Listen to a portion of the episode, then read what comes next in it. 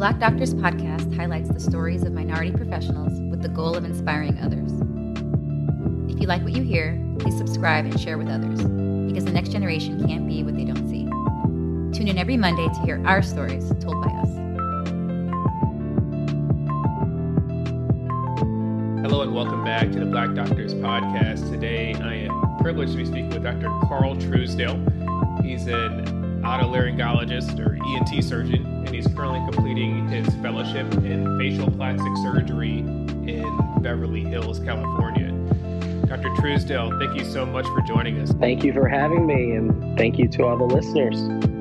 Awesome. And, and I followed you. I found you on social media. We've never officially met, but I've been kind of amazed watching your career progress and all the different things that you dabble in. So super excited to learn more about you. Yeah, happy to share. Happy to share my path, and hopefully, you know, something is inspirational, or I can help someone on, on their path. Why don't you uh, just tell us about yourself, where you trained, and and how you got started down this pathway to medicine? So it all begins in upstate New York, where I grew up. I grew up in Corning, New York, and my dad is a scientist, and my mom's a very creative woman, and I got a big part of who I am from them. So um, I actually had a baby brother who passed away when I was very, very young, around 10 years old, and when he died, it made me want to use my passion for science that I developed, you know, really from my dad to help people. And so at that point, I decided I wanted to be a doctor,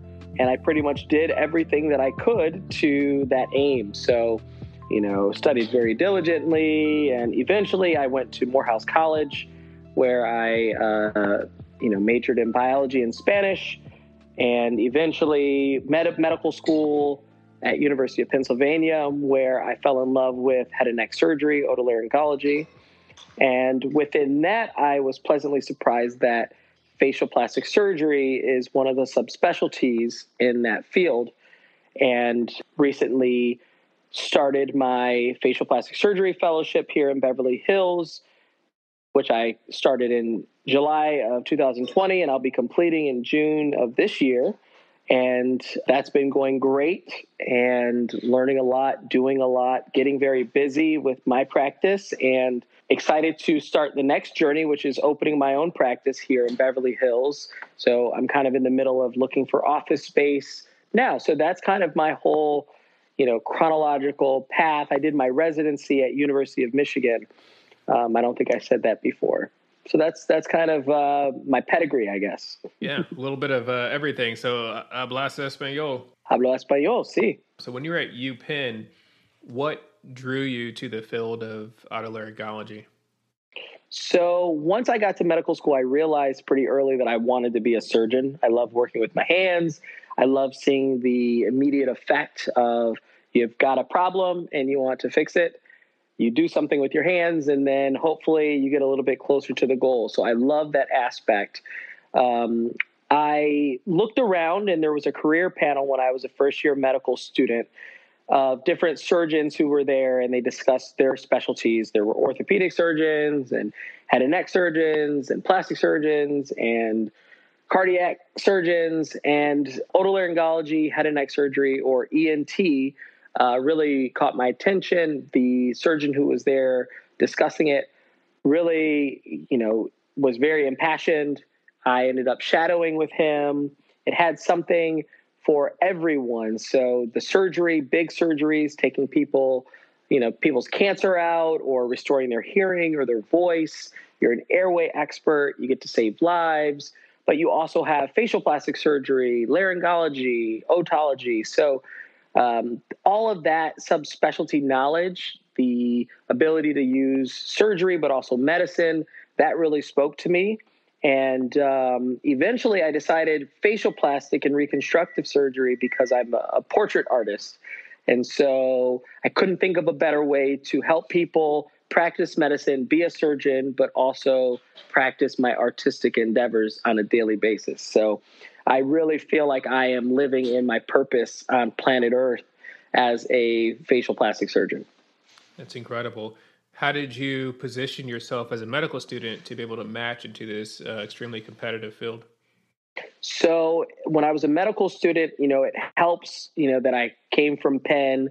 Um, I did a year of research, extra research at Penn, actually studying rhinology and inflammatory diseases of the nose. And that set me up. I did a lot of extracurriculars, research, and great letters of recommendation, performance, and scores. So, a lot of, as you know, a lot of this comes down to you know just hard work diligence and uh, performance and so i was blessed to be able to work hard and be able to retain the information and that kind of showed through on my application i also really diligently practice interviewing and i think all that set me up for a really good match into residency and university of michigan historically has been a powerhouse for its training and so I, I decided I wanted to go there because they had the best head and neck surgery training in the country.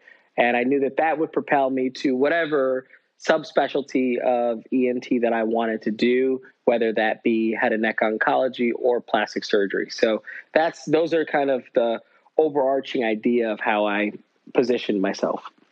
Did you do any away rotations?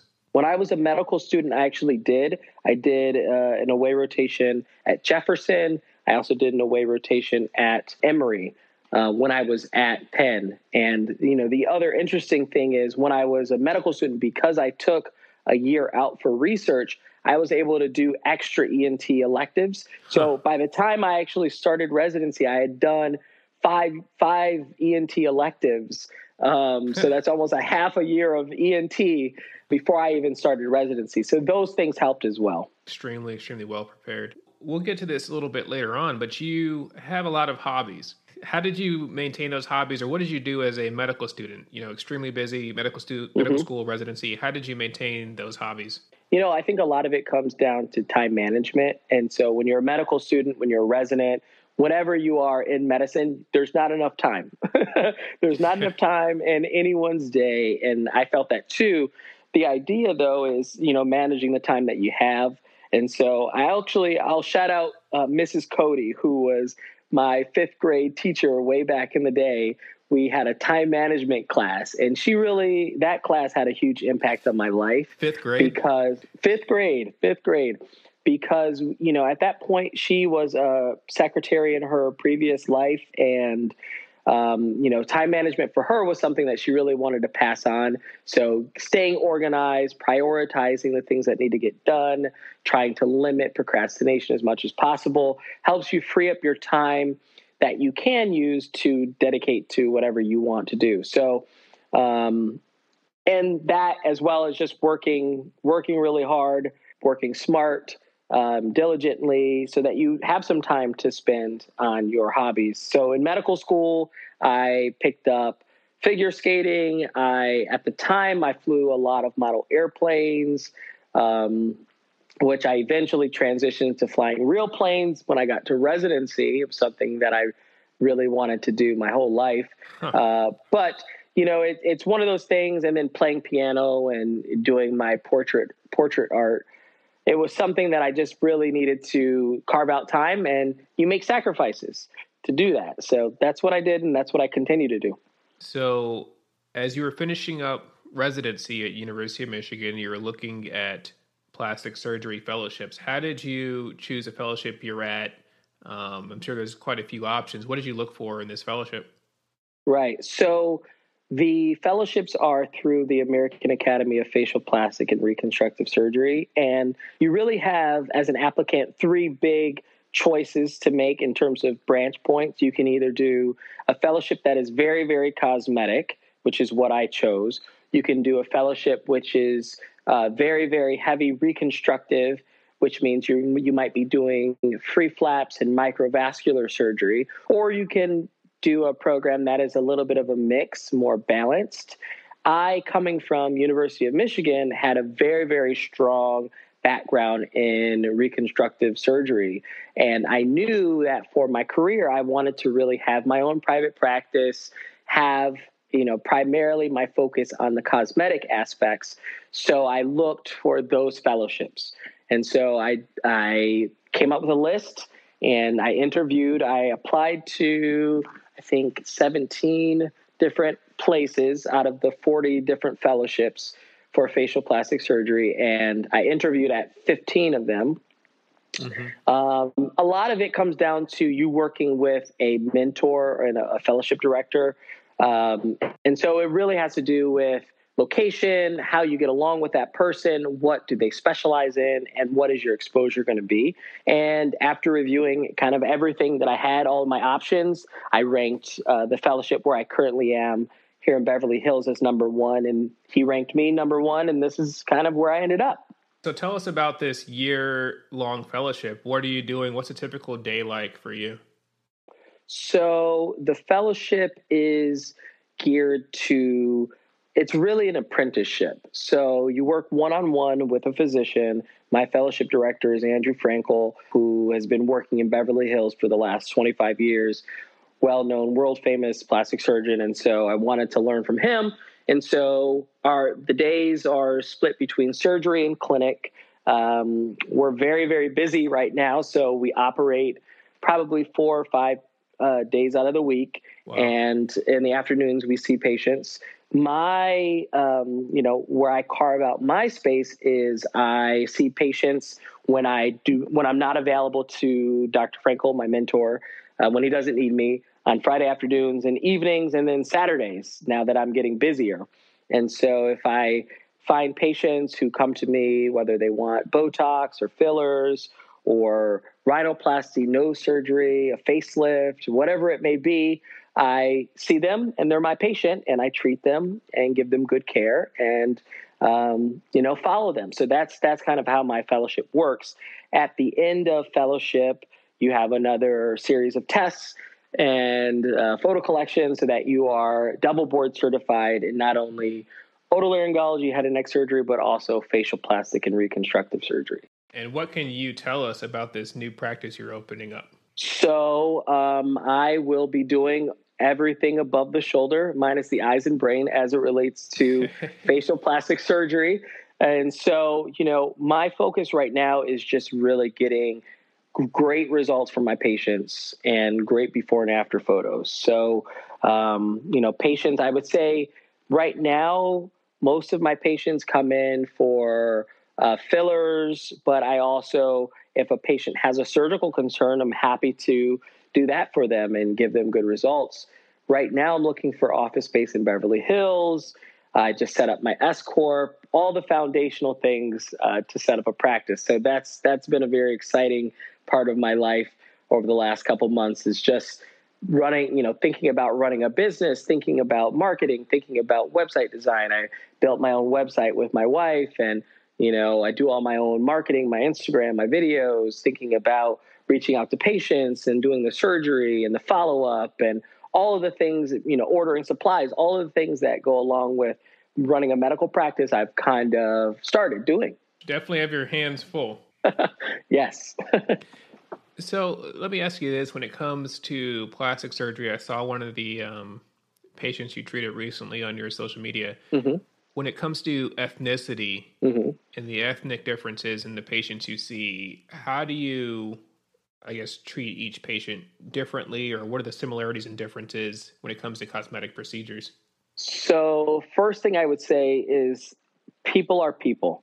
And so I think a lot of people probably start off with the wrong idea and trying to treat people differently. At the end of the day, we're doctors, and our number one goal is to safely perform whatever medicine, medical practice we are doing and take really good care of people. And so I hold that true for my patients who are black, who are Latino, who are white, uh, who are Asian. I give, I try to give them 100% of me.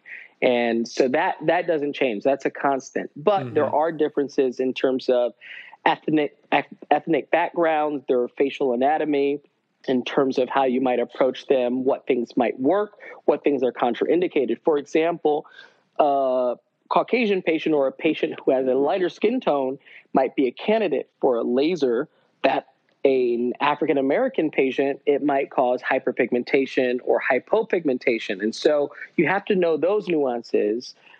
on top of kind of the cultural sensitivity, which I really appreciate in terms, you know, I'm a black man, I'm doing African American rhinoplasty, I'm doing surgery on on on people of color. You have to think about, you know, uh, hypertrophic scars or keloids. You have to think about the differences in the way that the skin, the tissue lies, the aging patterns. There's a lot of nuances. Um, I could talk for an hour about it, but you, you know, what I found is a lot of patients um, are finding me and coming to me for good care, but they're also attracted to the idea this is a young black facial plastic surgeon who's you know out here and he's got beautiful results. And i haven't seen someone who looks like me doing this before. And so i fully appreciate and really am thankful to the patients who come to me for that. I treat all patients but that's one thing that i've been struck by is the support from the community and really people who've been looking for it but now it's here and so really happy to kind of just be living in this momentum. Good good. I'm excited to see your practice uh, take wings and fly. Thank you. Which leads to the next thing i want to talk about you are a pilot. You said you were flying model airplanes, and then in residency you learned how to fly. So how how was that process? How did you go about that? Yeah, so I grew up in uh, Corning, New York, which is right next to kind of the soaring capital of the U.S. So where I grew up, there's a lot of hills in upstate New York, and it's great for drafting. So a lot of my friends growing up flew sailplanes, and whoa, my parents. Whoa, you gotta, hang on, hang on. You said the soaring soaring capital of the world. You got to explain soaring that cap- and yeah, drafting. So yeah. So in Elmira, New York, kind of Horseheads area, there you have Harris Hill, and that area is actually the soaring capital of the U.S., which means it has great drafting, and that is you know where you'll find a lot of sailplanes, which are planes that don't have engines; they just use the drafts and you know gusts of wind to keep them aloft. Um, so huh. there are a lot of those types of planes where I grew up. And some of my friends growing up uh, took pilot lessons, flying lessons to learn how to fly these. But my parents were not about to let me go and like fly, you know, when I was growing. So I always loved the idea of aviation, of flying, the freedom, all of that. Um, and so I got into flying model airplanes, but really didn't have the outlet or the means to be able to do that until I got to residency. So when I got to residency, my second year, I started taking private pilot lessons at the local airport in Ann Arbor, and um, was able to kind of learn how to fly single engine planes and you know fly myself. You know. Uh, which is really a, an, an eye opening and uh, one of those bucket list things that you want to do um, become a pilot. And so I was able to do that. I haven't flown in a couple of years just because of residency got busy and now COVID, but I'm looking forward to getting back up in the air. And next, next on the list, um, how long you been doing art? I don't remember not doing art, but I would say, you know, I've I've got some artwork that I've seen when I was like four years old, but that, you know, I'm I'm a, a self-taught artist, but I work primarily portrait work, so the human face, uh, which you know obviously that's what I do for a living now. But um, self-taught, I remember kind of learning how to shade and use pencil. I started off using pencil, graphite, uh, transitioned to charcoal, and then in medical school I transitioned to oil painting.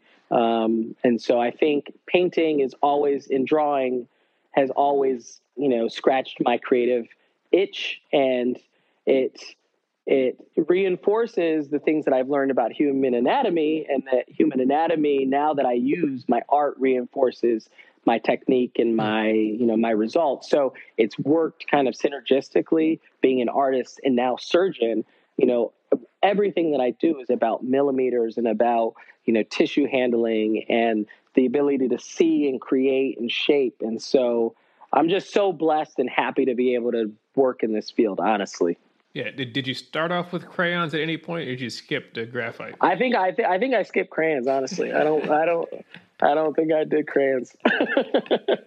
oh man! And then something that's near and dear to my heart because I, I took piano lessons since I was a kid. I think 10 or 11. When did you start playing the piano? I think around around that time, around 10 or so. I don't you know, I I think it all started when I was really young and I think I watched like Ted's like Crazy Adventure or something like that and being really like blown away by the Beethoven character and kind of so I like got really inspired and my cousin played the piano and so and grew up in church so I, I love the idea of creating and music and all of that and so I begged my parents please give me uh, lessons so I took lessons at the local church and um, you know just kind of progressed from there. So now it's something I do really more from a relaxation and kind of an outlet but kind of classically trained and love to still play around on the piano to this day.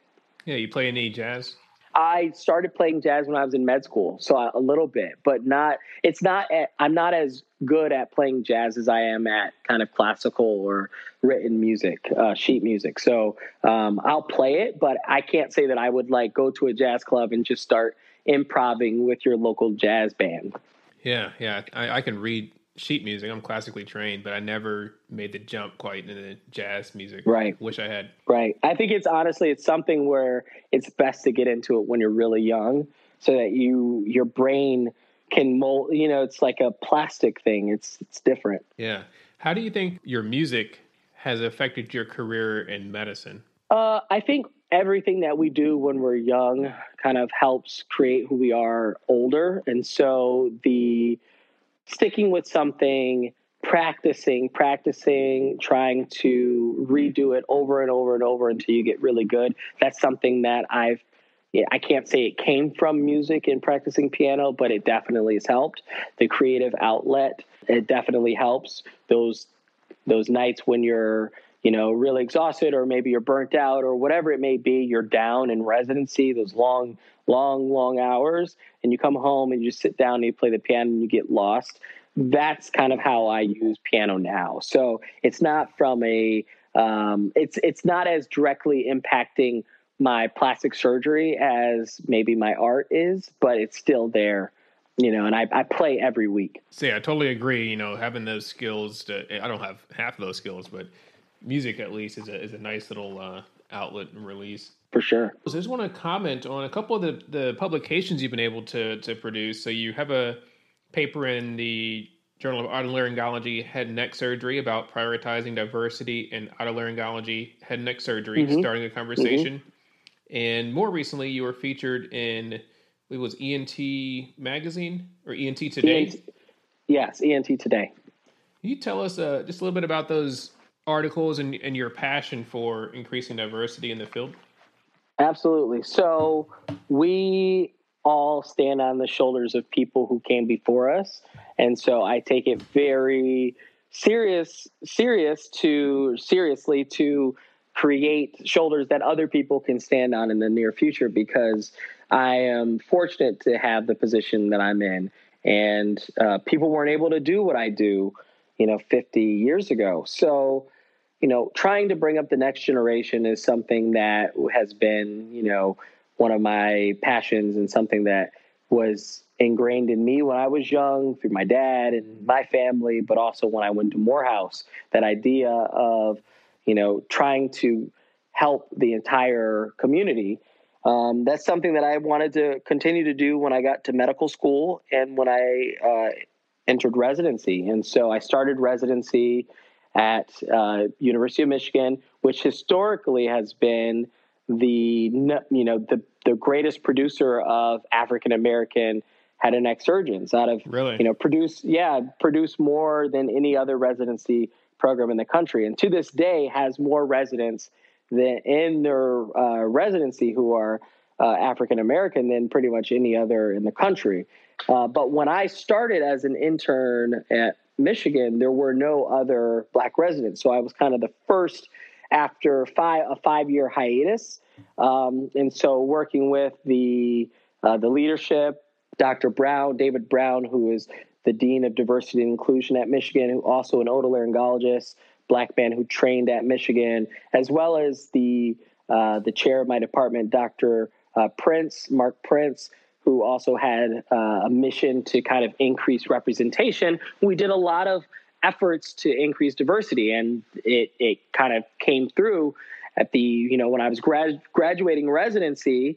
Um, and we only had 20 residents in my program. Five of them were, um, you know, African Americans. So, you know, very proud of that. And so, what the articles discuss is my thoughts on how to increase the pipeline of diversity inclusion within a field which historically has been very, very underrepresented, even more than uh, Black people in medicine, which already is underrepresented. So, very proud of, of my efforts and done a lot of teaching and mentorship and continue to do that. And that's something that I'll want to continue going forward in my life. Awesome. Dr. Truesdale, you are every bit uh, impressive in person as you are on social media. You can't always say that. um, thank you so much for joining us on the show. I know people, um, if they want to follow you, find out more, go get their nose did. Where can they? Uh, where can they get a hold of you? Yeah, so I would say the best way to get a hold of me is on Instagram. I am at Dr. spelled out D O C T O R dot Truesdale T R U E S D A L E. You can go to my website, drtruesdale.com, or my art website, carltruesdale.com. Um, you can uh, call my office in Beverly Hills if you'd like an appointment.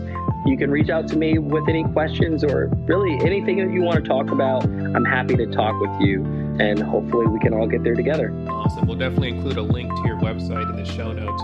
Dr. Truesdale, thank you so much for joining us. Thank you, and thanks for having me. Take care. The Black Doctors Podcast is a nonprofit, volunteer passion project with the goal of inspiring all who listen. Tune in next week for another episode of the Black Doctors Podcast with Dr. Steven Bradley, your friendly neighborhood anesthesiologist.